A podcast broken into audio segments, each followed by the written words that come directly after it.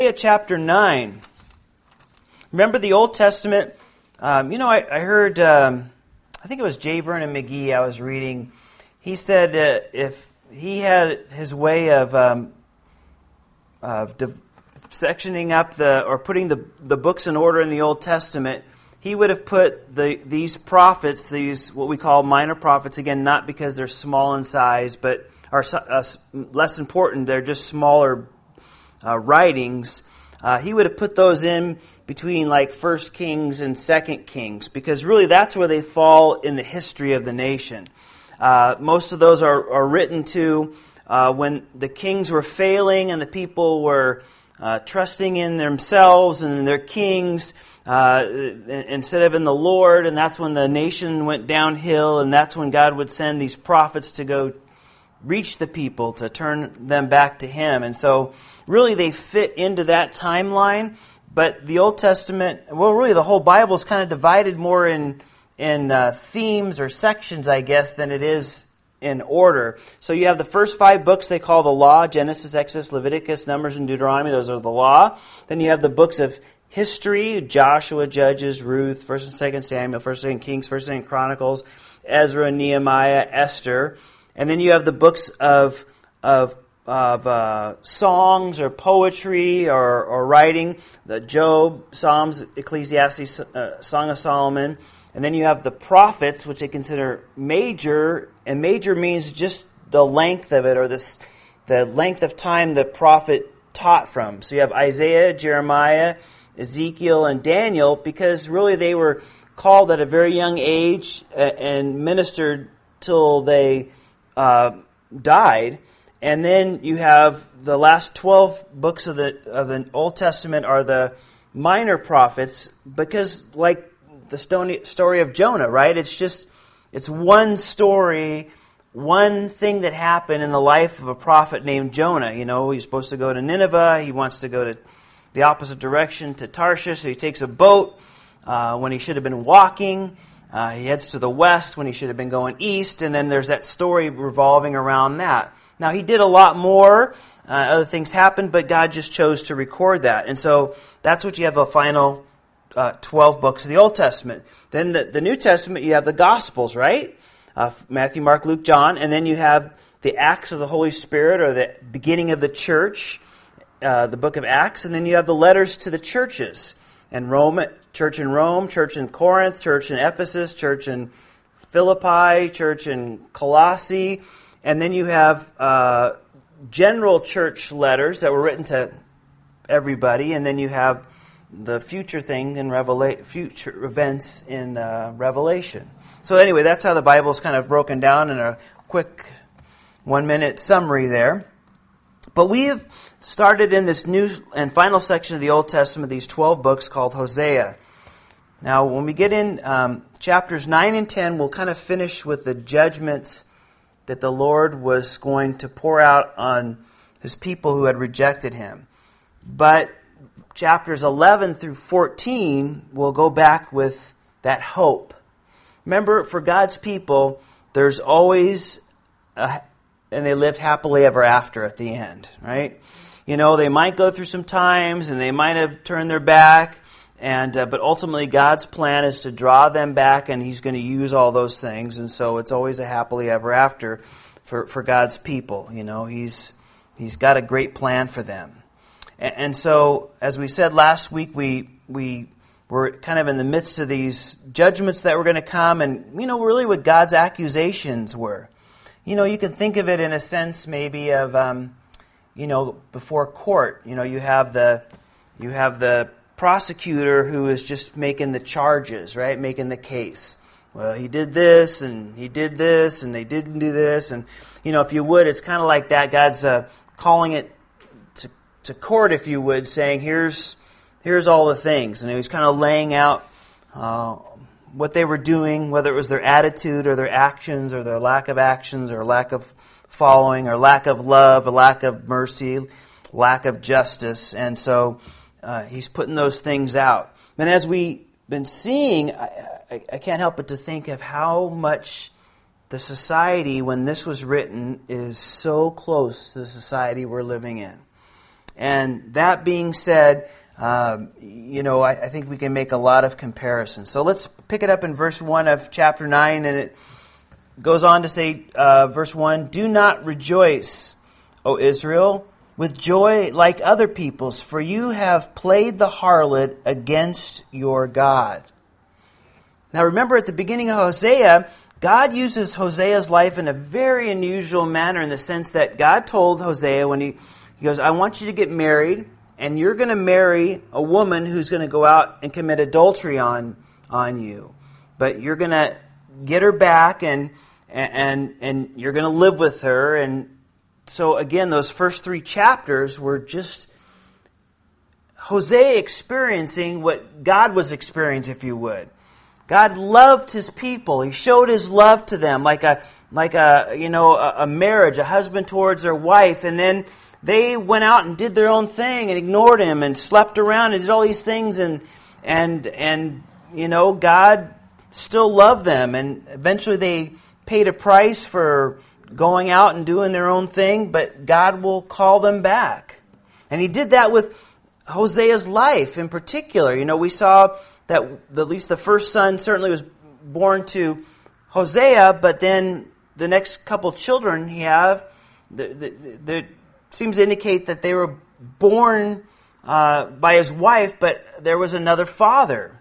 And she got so bad, Hosea's wife got so bad, that she eventually uh, uh, left and was making a living, it seems like, by sleeping around, by prostitution. And she got so bad she was on the slave blocks, if you would, being sold off. And God told Hosea, "No, you go buy her and bring her back in." And and uh, and again, it was just kind of a picture of what was going on with God and His people. They had sold themselves off to slavery of sin and doing their own thing, and and yet God rede- wants to redeem them and draw them back to Him. And that's um, what we're talking about here, reminding them that they play the harp. Now, you can imagine the passion in Hosea's voice and the understanding through this, right? He knows exactly what it's like. He, he goes on the end of verse 1. He says, You have made love for hire on every threshing floor. So you can kind of, a threshing floor was a place after they harvest the, the, the grain and they would, you know, sort out the chaff in the week and they'd have this big, you know, pile of grain and, and you, the picture is here, it's in its abundance. They had so much. They had so much, they would just party away, if you would, we'd say today. You know, they would just come and, and, and enjoy the excess, and they would just do whatever their you know love for hire. In other words, they would sell their hearts and their passions to whatever was the latest and the greatest. And I think you can see that in you know some of the uh, you know, movie actors and actresses or great professional sports that have so much money and they have these opulent parties. And I was reading one that they flew in this um, rap group, which I wasn't too familiar with, I guess, as a rapper. But, you know, they were paying him a million dollars to sing five of his songs. Can you imagine throwing a party and uh, and you're going to pay a million dollars for some famous rapper to sing? I mean, they just had they just have so much abundance that they can they can do that. And if you would, that's kind of the picture here. They just had so much that they were going out and doing whatever they wanted. They just partied away with all that God had blessed them. But this will come to an end. Verse 2 said, The threshing floor and the winepress shall not feed them, and the new wine shall fail her. They shall not dwell in the Lord's land, but Ephraim shall return to Egypt, and shall eat unclean things in Assyria. They shall not offer wine offerings to the Lord, nor uh, shall their sacrifices be pleasing to him. It shall be like bread of mourners to them. All who eat of it shall be defiled, for their bread shall be for their own life. It shall not come into the house of the Lord. What will you do on, in the appointed day? and in the day of the feast of the Lord. For indeed they are gone because of destruction. Egypt shall gather them up. Memphis, which is a city in Egypt, shall bury them.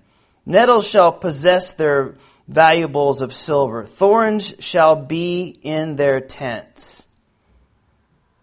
You know, they took all the blessings of God and just kind of partied away with it. But God says, in the end, it's all going to come crashing down to the point where the Lord's not going to allow them to live in the land. You know, they, the people's attitude was they just wanted to go back to living a life of pure pleasure. And, and that's what Egypt was in the, in the scriptures. When you read going back to Egypt, that, that's the picture that God makes when He says that. It's not so much going back to a place, but it, it's a picture. It's, it's it's the world. It's a type of the world, if you would. That's a place where uh, his people were living and they didn't, didn't have any regard for him or any of his things. And then God delivered them out of Egypt, out of that bondage, out of slavery, and delivered them and wanted to bring them into the promised land. So when you, when you read in the Bible about going back to Egypt, the idea is that, you know, no, you don't want to go back there because that's like the old life. That, that's what a person's life was before Jesus Christ entered their life. And, and, and, and, and you, there's nothing back there. You know, sometimes, you know, you've been a Christian for a while and you're walking with the Lord, and then all of a sudden, you know, you start thinking about these things, or maybe even find yourself telling stories about what you used to do before you knew the Lord. And then you can kind of say them with a little bit of a, a smile your, on your face or a little twinkle in your eye, and, and your mind kind of remembers them. Maybe, you, you know, forget what it's like and the repercussions and what the life was at that time. We, we, we got to always be on guard and remember how empty that was before we came to Christ. Not that we didn't have any fun times or something wasn't entertaining or fun, but but overall the emptiness of our lives before we came to know Jesus Christ. There's nothing there. And sometimes in our own minds, or we hear things or we see things, we go back and we look at them maybe with little fond memories, forgetting, you know, as time goes on, how miserable it really was. And in this case, God says, you just, you're not going to be allowed to live in the land. You can't live in the place of blessing when your life is living for pleasure. And he even goes on to say you won't be able to, maybe we'd say today, play church. You know, we're offering these offerings and these sacrifices, supposedly, that they were giving, but again, it was very mixed, and they would do feast days and maybe celebrate these holidays, but God wasn't going to allow a casual relationship with Him. Um, he won't just allow a casual relationship. You can't have a casual relationship with the Lord. You know, and that's why Jesus said, you know, when I've come, I've come to set, you know, sometimes father against uh, son and mother against daughter and, you know, brother against sister. And it's not like there's going to be this, uh, you know, this battle so much going on. Is it's what he's saying is that when you, you know, when you choose me and uh, and the things of me, you, you just can't have this casual relationship. Either you live for me or you don't. There's not this you just can't well i can do it once in a while or i'll celebrate this or you know like people do today right most people will go to church in our community easter sunday and usually some sort of christmas service right and that's generally their extent of church like they, they have this kind of casual relationship uh, really what we'd say with and the lord's not going to do that he's not going to allow that you know it's it's at, at the end of the day you're going to have to make a decision there's no sitting on the fence. You know, people like to say, well, I'm agnostic, you know, which basically saying is you don't know. That's what the word really means. You know, well, I, I'm not saying there is, and I'm not saying that's true, but I'm not saying it's not. and they think they're in some safe position if they believe that. But the reality of it is, God, what they're saying is if we don't live and receive what He has and acknowledge that, and live, then you know, either for me or against me. And God says, Listen, you guys can't, you can't do that. And sad to say in verse 3, if you look, that, you know, they'll eat unclean things in uh, Assyria. That's what it says there. And that's what they wanted. They wanted to be like everybody else. And eventually God said, okay, you can have it. You know, the Assyrians didn't care about God, right? They just lived for their pleasure or live for money or conquest or whatever it was. They didn't care about the things of the Lord. And so he said, You're, if that's the life you're going to live, then I'll, I'll let you mix in with them and see how that works out for you. He said it's just it's going to be miserable. Not good. Well, verse 7 he goes, The days of punishment have come, the days of recompense have come. Israel knows. The prophet is a fool, the spiritual man is insane because of the greatness of your iniquity and the great enmity. The watchman of Ephraim is with my God, but the prophet is a fowler's snare and all his ways, enmity in the house of God. Or let me read verse 8 in another translation. I think it reads a little easier. It says, The prophet, along with my God, is the watchman over Ephraim, yet snares await him on all his paths, and hostility in the house of his God. And verse 9 says, They are deeply corrupted, as in the days of Gibeah. He will remember their iniquity, and he will punish their sins. Their sin got so bad their attitude was so bad, they got to the point as a nation, as a people, where it says here, those who worship the Lord were considered insane. Uh, uh, imagine a person who lives for the Lord and follows his ways is considered crazy. Uh, I was at a place today over in Hollister, and uh, we got to talking about the previous business that was there, which is, uh, you know, it was kind of a, a strange business that dealt with uh, munitions and this and that, and, and, and and different things. And they, they, were, she was talking about this cleanup that they had to do at the at the land and the buildings and so forth. And and then you know she went on to say how Mother Earth is not going to, and the company basically moved to Mexico to to put that, and then I guess the laws, you know, are slowly making their way into Mexico. Um, you know, not allowing them to, you know, just pretty much pollute free will as it used to be. And so now they're moving their business, I guess, over to the African continent. And, you know, her thing at the end of the day was, yeah, Mother Earth's just not going to tolerate people who who pollute like that and do all this stuff. And, uh, you know, how uh, judgment's going to come, or corruption, you know, the judgment's going to come because of pollution. And that's the way some people think. Now, you say that around here, in particular in our county, and talk about Mother Earth, and people don't give it a second thought. But you tell them that, you know, Jesus is the way, the truth, and the life, and no man comes to the Father but by him, and people think you're crazy. Right? That's what they do. Pe- people uh, who uh, you know, who call a sin sin and rebellion rebellion are considered crazy in our day and age. And that's that's just, you know, the way our society is becoming, just what's described here. They'll, you know, they'll uh, that's what he said, they'll be trapped, you know, uh, eventually, and what was going on in, in this time is they're trapped by this hostility even in the house of God. That's what it says at the end of verse 8 there. Hostility in the house of God or enmity in the house of God. Wait, how could there be hostility or enmity or this fighting in the house of God?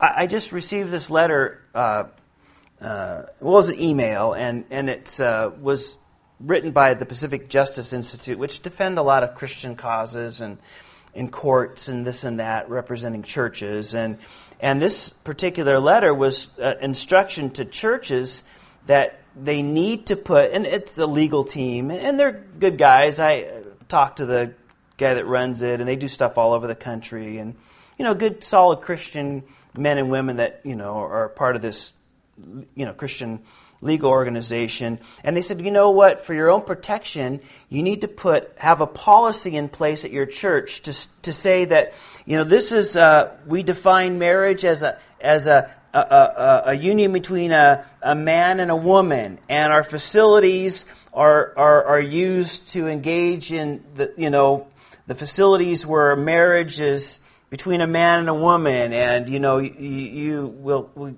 you know go on and on this way, and then it lists a letter of what you should put in your bylaws. You know how you define marriage and how you define you know couples and all this kind of stuff because what's happening is the churches that say no, in particular bigger churches, and say, no, we, we're not going to allow you to get married here, uh, you know, homo, in a homosexual wedding or something. We, we won't do that. They're getting sued.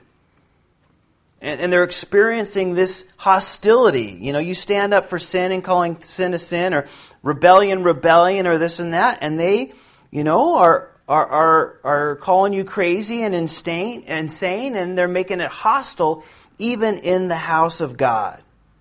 Now, if that's not what's happening today, as it was happening, I, I don't know what is. I, you know, we see that the nation was on track to be judged by God for this sin. How, how are we going to be exempt from that? I, we're just not.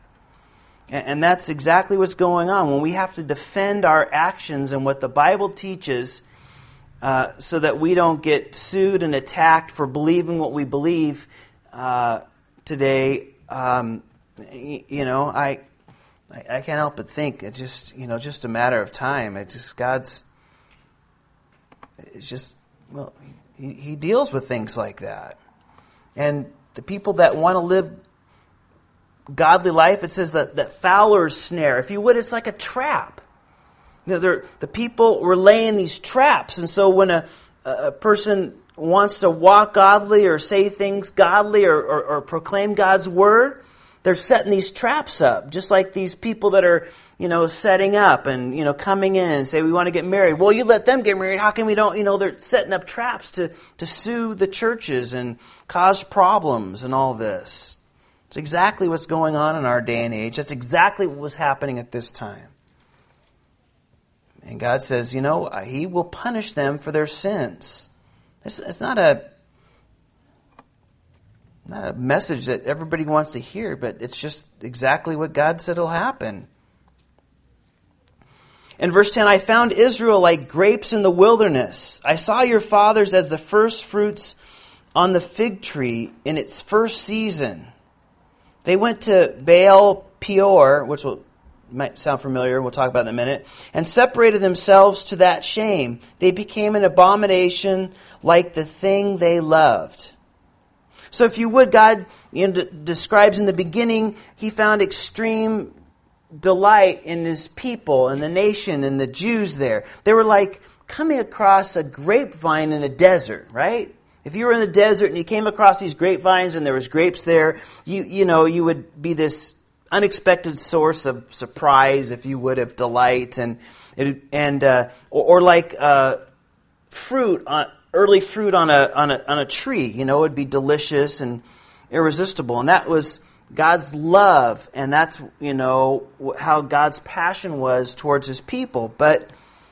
Uh, the Lord's attitude changed, as it said here, when the people started changing uh, uh, engaging in. You remember Baal Peor? That's that story way back when they were coming out of the Promised Land, where you know, uh, uh, you know, the king of Midian, uh, of the Moabites went up and and uh, tried to get. Um, uh, Balak to curse the people, remember? He pulls them in. He says, Oh, go look down these people down here. And he says, Well, offer these seven sacrifices and I'll tell you what God says. And then he ends up blessing them. And remember, he does that three different times. And, and uh, Balak says, You know, I have to, he's the one where the donkey spoke to him and all that. You remember that story? And, and then, you know, he tells him, Listen, God's people are, are blessed. You, you can't change God's mind and, and curse them. But he goes on to give them the advice. You know what you can do? You, you can get them to curse themselves. You, you take your, your young, pretty gals and you put them in their, you know, get them all gussied up and looking good, and you have them kind of prance around and in front of the young men down there and, you know, attract them and get them to, you know, uh, to sleep with them and say, hey, and by the way, sleep with me and you can, you know, we can worship this little thing. He said, you can get them to curse themselves. And that's exactly what happened. They sent their gals down there. They, you know, they enticed the, the, pe- the men into this, getting involved in the sexual immorality. And, and then remember, the plague and the judgment came.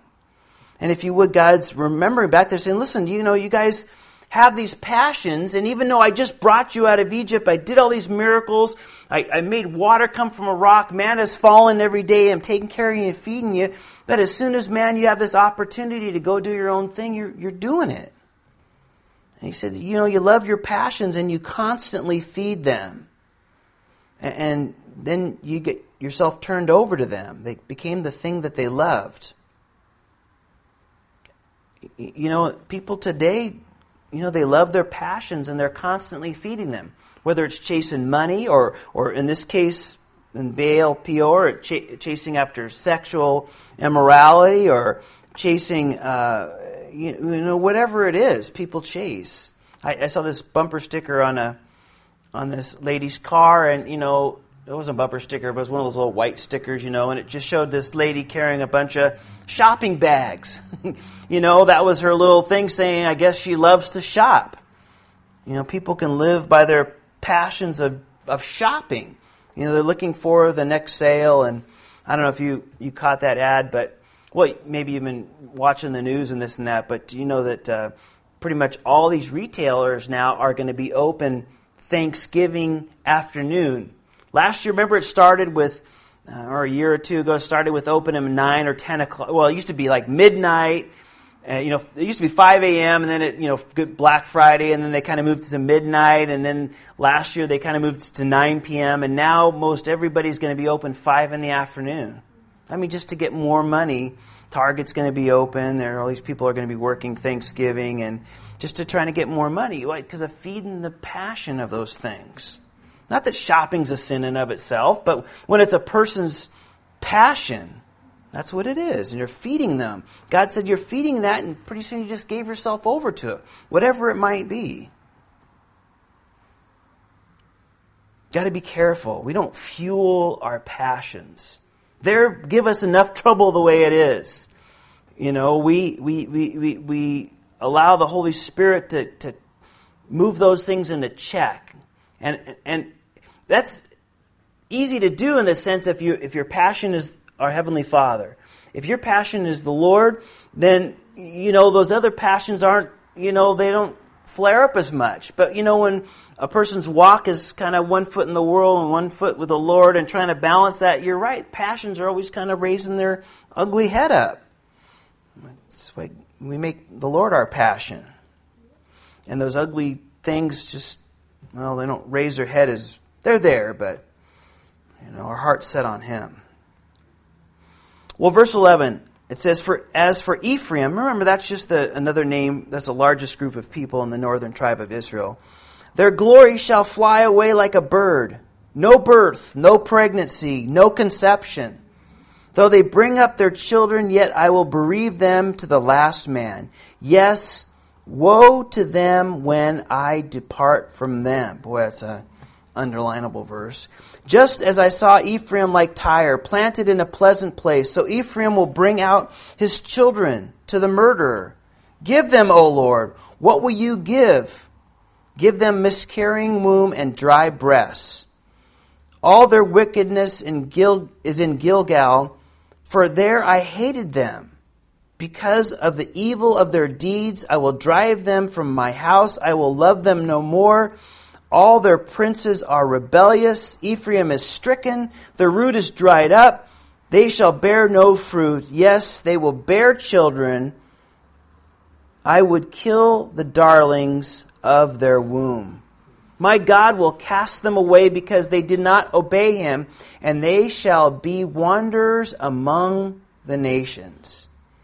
Now, wow, if that is not some heavy judgment as the result of their passions and serving and enslaving their passions, and then considering the, the person that worships God and loves God or speaks to people about God as, as, a, as insane or crazy, and then lays traps for them that they might, you know, get trapped by them living or speaking the good news or the gospel or God's word. He said that, you know, the people thought their fun would go on and on and on. It wouldn't end. But God said it's going to end. And the end is going to be very, very bitter for them. You know, they, you know, the story of Noah is, you know, sometimes it's a kind of a cute little children's story sometimes, and you know we say that. And back here, you know, with the children's ministry back there, you know, we have this little Noah's Ark, and it shows Noah with the animals and all this kind of stuff. And and there's some neat things to it, no doubt. But you know, you got to think that you know Jesus even pointed this out. He said, uh, you know, just like in the days of of Noah's, you know, days of the Son of Man, people are going to be eating and drinking and uh, giving in marriage, partying and just going on like life is never going to end. Everything is going to be great. The fun won't stop. It'll keep going on. We'll keep doing this until it says the, the day that God closed the ark and the first raindrops hit. And then all of a sudden they realized, wow, something different's really going on. And you got to think about that. You know, it rained for 40 days and, and 40 nights, and, you know, obviously the fountains under the water, the water table, if you would, came up, the rain's coming down, and you know, there was people you can imagine were pounding on the ark wanting to get in. They, they were in some serious trouble, and they realized, man, the only thing that's going to keep me from, from drowning here is getting in that ark. But God shut the door on the ark. God said, that's it. The only ones that want to follow me are the ones that are on that ark, those eight people.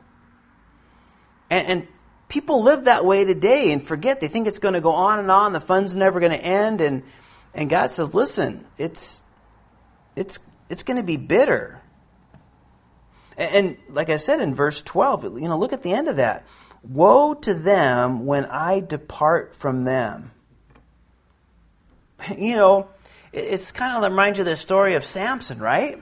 Remember, Samson is doing his own thing. God had blessed him from, well, when he was in his mom, inside his mom, inside his mother's womb. He had the Holy Spirit, and God wanted to use him in a powerful way, but he let his passions, well, he served his passions.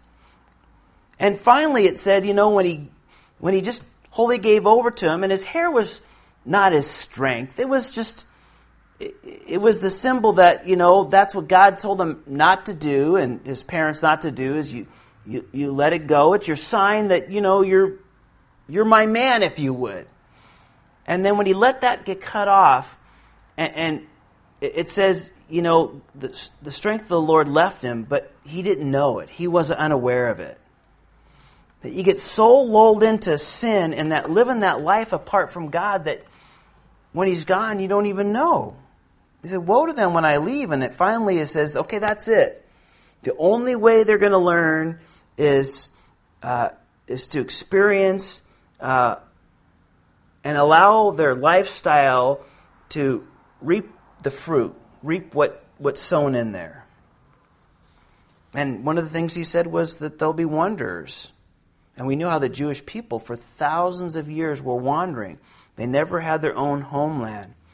I was reading something in the paper the other day about, I didn't realize how long and how uh, prosperous the, the Jews were in Poland for many hundreds of years. You know, there was a huge, you know, we always hear about how horrible the Warsaw ghetto was during World War II, where they took a big section of Warsaw and put all the Jews in there, and, you know, they basically made it a giant prison and starved them to death and killed horrible, you know, most of us read and saw pictures of the Warsaw Ghetto and all that during World War II.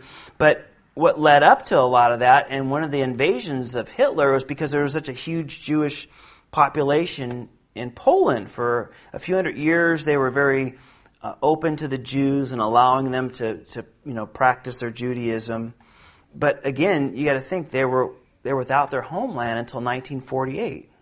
You know, from from 70 AD until 1948, they were without a homeland. They were wanderers, just like God said would happen. It wasn't the only time, but certainly the longest time. Well, he goes on. It's not all bad news. Let's chapter 10 is kind of the end of it, and we'll get to the hope here. Verse 1 Israel empties his vine, he brings forth fruit for himself. According to the multi- According to the multitude of his fruit, he has increased the altars. According to the bounty of his land, they have embellished his sacred pillars. Their heart is divided. Now they are held guilty. You see, the Lord had blessed his people, and they had used those blessings to spend more and more and more on their own pleasures. I, I, I don't know. If that doesn't sound like our society, I don't know what is. But how did they start down that path? How, did they start getting to the point where the blessings of God were just spent on their own pleasure? I, I believe verse 2 tells it right here. They started having a divided heart. That was the beginning of it. They, they started thinking they could serve God and serve their own passions and their own pleasures or their own emotions or their own feelings or their own desires or whatever it is. And they started doing that. Yeah, we can do this, and yeah, I can still be a Christian. We'd say maybe today. Yeah, I can be like this, but I can, you know, I still go to church. Yeah, I, I live, and and and they started having this divided heart. And when a person heads down that road, you know, well, particularly in these guys' case, once they started heading down that road, the, the passion for the Lord didn't grow stronger, it grew weaker. A, d- a divided heart will always move a person away from the Lord. And, and that's why we have to be careful not to have that, that divided heart. He said here, listen, you, you, you started opening yourself up to that, and then pretty soon you got down that path, and now you're, you're headlong, and it's going to be painful. You know, the scriptures remind us, you guys know it very well, is that, you know, we're, we're warned and reminded over and over again in scriptures not to have a divided heart. You, you, you can't have a divided heart and, and, it turn out good in the end. You remember, that the guy that came, the rich young ruler, um, came to Jesus and said, You know, Jesus, uh, what do I must do to have eternal life? And I think, you know, Jesus was pointing some things out. You might say, well, you know, honor your father and mother, don't kill, don't commit adultery, don't steal, don't do these things. And what did the guy answer? Oh, I've done all that. I've done all that. I, am a good boy. And then Jesus, remember, smiled at him and said, and loved him. He says, well, one thing you need to do is go sell all that you have and give it to the poor and come and follow me. And Jesus answered his questions do you think he would have gone away happy? Thank you. That answered my question. What, what do I need to do to inherit eternal? Okay, got it. Thank you, Lord. But it says he went away sad. Why? Because he had a divided heart. He loved those things, and but he wanted to love God. He wanted to live, and well, Jesus put it this way. Also, he said you can't serve two masters. You know, you're you're going to love one and hate the other. You, you can't do it. You just can't. And again, what does a person, the first thing a person thinks when they get up in the morning? Or what does a person do or work towards? Or what do they spend their time on? What do they spend their money on? What's their passion? What's important to them? That's what they serve. That's what they love. That's what they worship. And it's a good thing to sit back and take stock. It's not what I think or what I know, it's how does it reflect in my life? And these guys had a divided heart that took them down a road that eventually, well, ended pretty miserable for them. And one of the things they did was they spent all that they had for their own pleasure. And it goes on to say at the end of verse 2 He will break down their altars, He will ruin their sacred pillars. That's all that they put their effort and time into. For now they say, We have no king, because we did not fear the Lord. As for the, a king, what would he do for us? So, in other words, everything would be turned upside down. Their king that was there, the judgment of God would come, and he wouldn't be there anymore because the Assyrians would overthrow them. Verse 4 They have spoken words, swearing falsely in making a covenant. Thus, judgment springs up like hemlock, or weeds, if you would, in furrows of the field. The inhabitants of Samaria, that's the capital, uh, fear because of the calf of Beth Aven, which is one of their idols. For its people mourn for it, the priests shriek for it, because its glory has departed from it. The idol also has shall be carried to Assyria as a present to King Jareb. Ephraim shall receive shame, and Israel shall be ashamed of his own counsel. And so when judgment would come, the whole nation would be turned upside down. The, the king that they trusted in would be gone. Their places of worship where they, you know, chase their passions would be gone. Everything they know would be gone. And in the end, the people would be ashamed. What does it say at the end of verse 6? Of their own counsel or his own counsel. In other words, they're going to be ashamed of the decisions they made. Don't we know this to be true? I mean, how many times in your life have you followed out your own wisdom only for it to come all crumbling down? And that's so true, right? When we move uh, our Heavenly Father out of the equation and we trust in our own wisdom, uh, you know, I, I, it's been kind of a frustrating last couple days for me I was um, my wife's car. Annabelle's it's her our, our expedition. It's, it's, old. We've had it since 2001. It's been a great car. We got a couple hundred thousand miles on it, and it's never left us stranded. It's always started. It's been a great car. I've been, you know, I keep up kind of with the maintenance, but God just blessed us, and but it, it just wouldn't start. I don't know about a week ago. It just wouldn't start, and then it started all of a sudden. So you know, I kind of been doing some diagnostics and and, uh, I, and I figured out it was a fuel system. And so I, I thought, well, the easiest thing to do is to change the fuel filter, right? I, and without going through all this stuff. And so I thought, well, that's just a 10 minute job, right? right?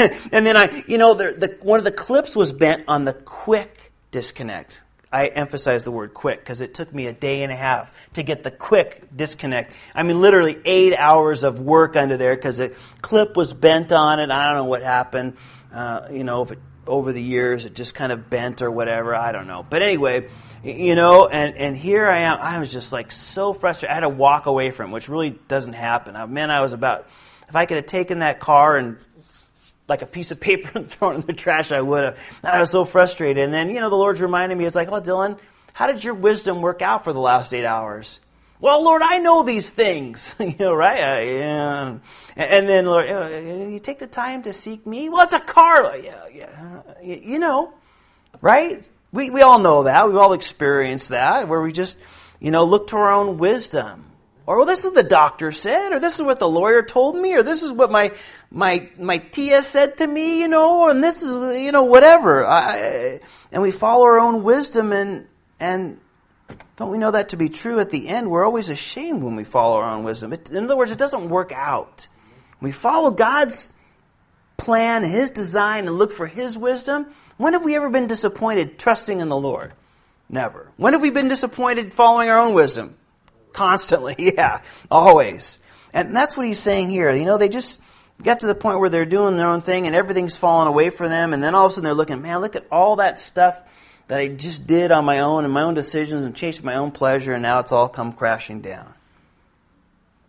To the point where, verse 7, as for Samaria, again, that was a capital, uh, her, her king is cut off like a twig on the waters. Think of a stick floating down the water, you know. There's nothing there, right? It's just cut off. Also, the high places of Aven, the sin of Israel, shall be destroyed. That's where they would worship. It took the place of God, actually.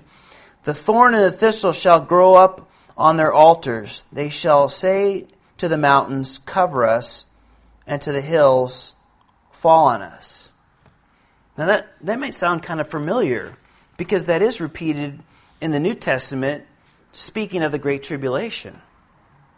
It, it's interesting that the people in the day of the Great Tribulation, as, as well as in this day, would prefer life, prefer death to life.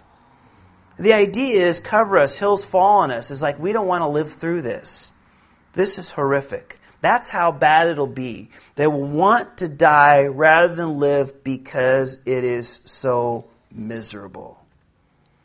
Does that give you some idea of the end of the road of the lives that they were living apart from God? Where the godly man and woman was considered a maniac and they would or insane and they were laying traps for those that wanted to do good and worship their pleasures and their passions to the point where man follow their own counsel and just I, that's it Well, verse 9, O Israel, you have sinned in, from the days of Gibeah.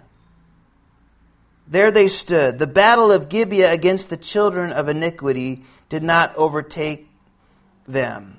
That's a story out of, out of Judges uh, when the, the, homosexuals were trying to bang down the door of this Levite, and remember, he, they end up taking his wife and they abused her all night till in the morning she crawled back to the doorstep and died there. And uh, you might remember that story from Judges. It's at the end of the book of Judges. I can't remember the chapter off the top of my head, but it's just a horrific portion of time in the nation's history. And he says, When it is my desire, I will chasten them. Peoples shall gather uh, against them when I bind them for their two transgressions. Now, this is the, the two accusations that God's making against him. He said, Ephraim is a trained heifer that loves to thresh grain. You know, an animal that, you know, is moving a stone around, but they get to eat all the fresh grain. They're doing pretty happy about that. But I harnessed her fat neck. I will make Ephraim pull a plow. Judah shall plow. Jacob shall break his clods. Now, what's the picture here? The picture is here that there's going to be this slavery or this servitude with Israel and Judah, his, the sister nation at that time. They would experience this under the rule of the Assyrians and the Babylonians. Again, you, you can't serve two masters. You'll, you'll love one and you'll hate the other. You know, either you know you serve the Lord uh, as his friend. That's what Jesus said. Remember, and I think it was John 15 where he says, "I." Uh, I don't consider you uh, my servants because the servant doesn't know his master's business. I think it's John 15, 15. But he says, From now on, I, I call you my friends. And so either a person serves their passions or you serve the Lord, um, and you're, you're his friend, or you serve the God of this world and it enslaves you. And, and the, the things of this world are hard taskmasters, you guys. Money is a great resource. Great things could be done with it. You could throw seven bucks in a Christmas child box and look at the testimony there. But it's a horrible master.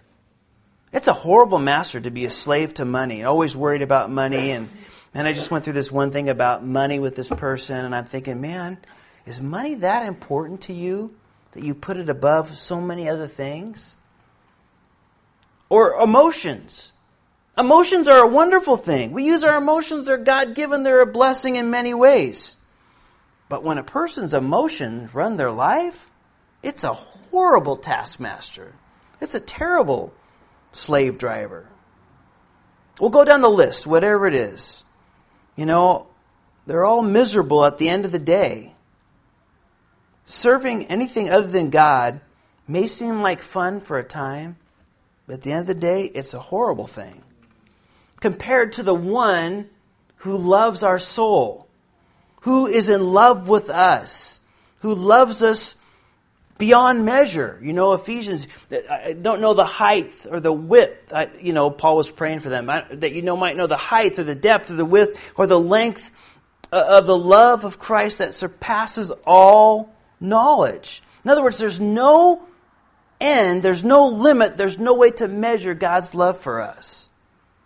Now, would you rather be the friend of God and serving Him, and or or a slave to passions and taskmaster to these things that you know are of the world? These things of the world are hard taskmasters. It can be fun at first, but man, it gets you. You know, it's fun to party a little bit, and you see all the fun things, and then the next thing you know, people they have to drink, they have to take drugs. And they have to do these things to have fun. It can't be a party unless these things are involved, or can't be fun unless that. Verse 12 Sow for yourself righteousness, reap in mercy, break up your fallow ground, for it is time to seek the Lord, till he comes and rains righteousness on you. You have plowed wickedness, and you have reaped iniquity. You have eaten the fruit of lies because you trusted in your own way and in the multitude of your mighty men. Therefore, tumult shall, arise, tumult shall rise among your people, and all your fortresses shall be plundered. as Shalman plundered Beth Arbel in the days of battle, a mother dashed in pieces upon her children. Thus it shall be done to you, O Bethel, because of your great wickedness. At dawn, the king of Israel shall be cut off utterly. Listen, it, you, know, you sowed this stuff and you planted. Listen, a person, you, you know, you go out here, if those guys plant strawberries, they are going to get strawberries coming out. You straw, plant strawberry plants, you know, the apple orchards aren't going to bear lemons. They're going to bear apples. You know, the raspberries aren't going to have pomegranates. They're going to be raspberries. God said, you know, you, what you sow, what you plant in the ground is what, what you get out of it. And that's what he's saying. What a person sows into their lives, that, that's what's going to come out. And if a person sows the attributes of the Lord and fruit of the Spirit love, joy, peace, patience, goodness, self control, all those things then there's a great harvest. But if a person sows in greed and money and pleasure and hatred and bitterness and jealousy and envy, that, that, that's going to bear a crop as well. And he's reminding them break up, reap mercy, sow righteousness. That's what it says in verse 12, and reap mercy. It's time to seek the Lord. And seek Him until, you know, the day takes us home. That's a great message we need to be encouraged with and encourage others in that. But if you look at 13, and let's just we'll look at this and we'll, we'll close. It says, you know, if verse 13 isn't the day we live in, I, I don't know what else either. Because it says, you know, because you trusted in your own way and in the multitude of your mighty men. You know, in today's age, we trust in our own way. I mean, isn't the society, isn't that the what people think? You know, science is the answer.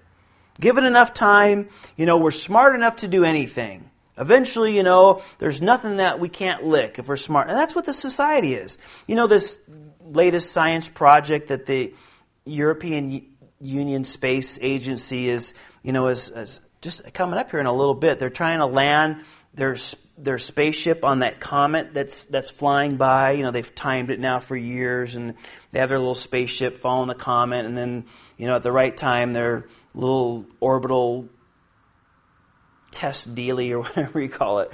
You know, it, it pops out and it flies and supposed to land on the back of the comet and they're going on and on about how much we'll get to know when we land on this comet we'll see all the building blocks of the universe and we'll see how everything started and you know the way these people are talking these scientists is that you know all the answers we're, we're looking for will be found when we land on the back of a rock floating through the universe but you know that's what people think right i mean that's really how our society thinks as a whole that we're smart enough and given enough time, we can do anything.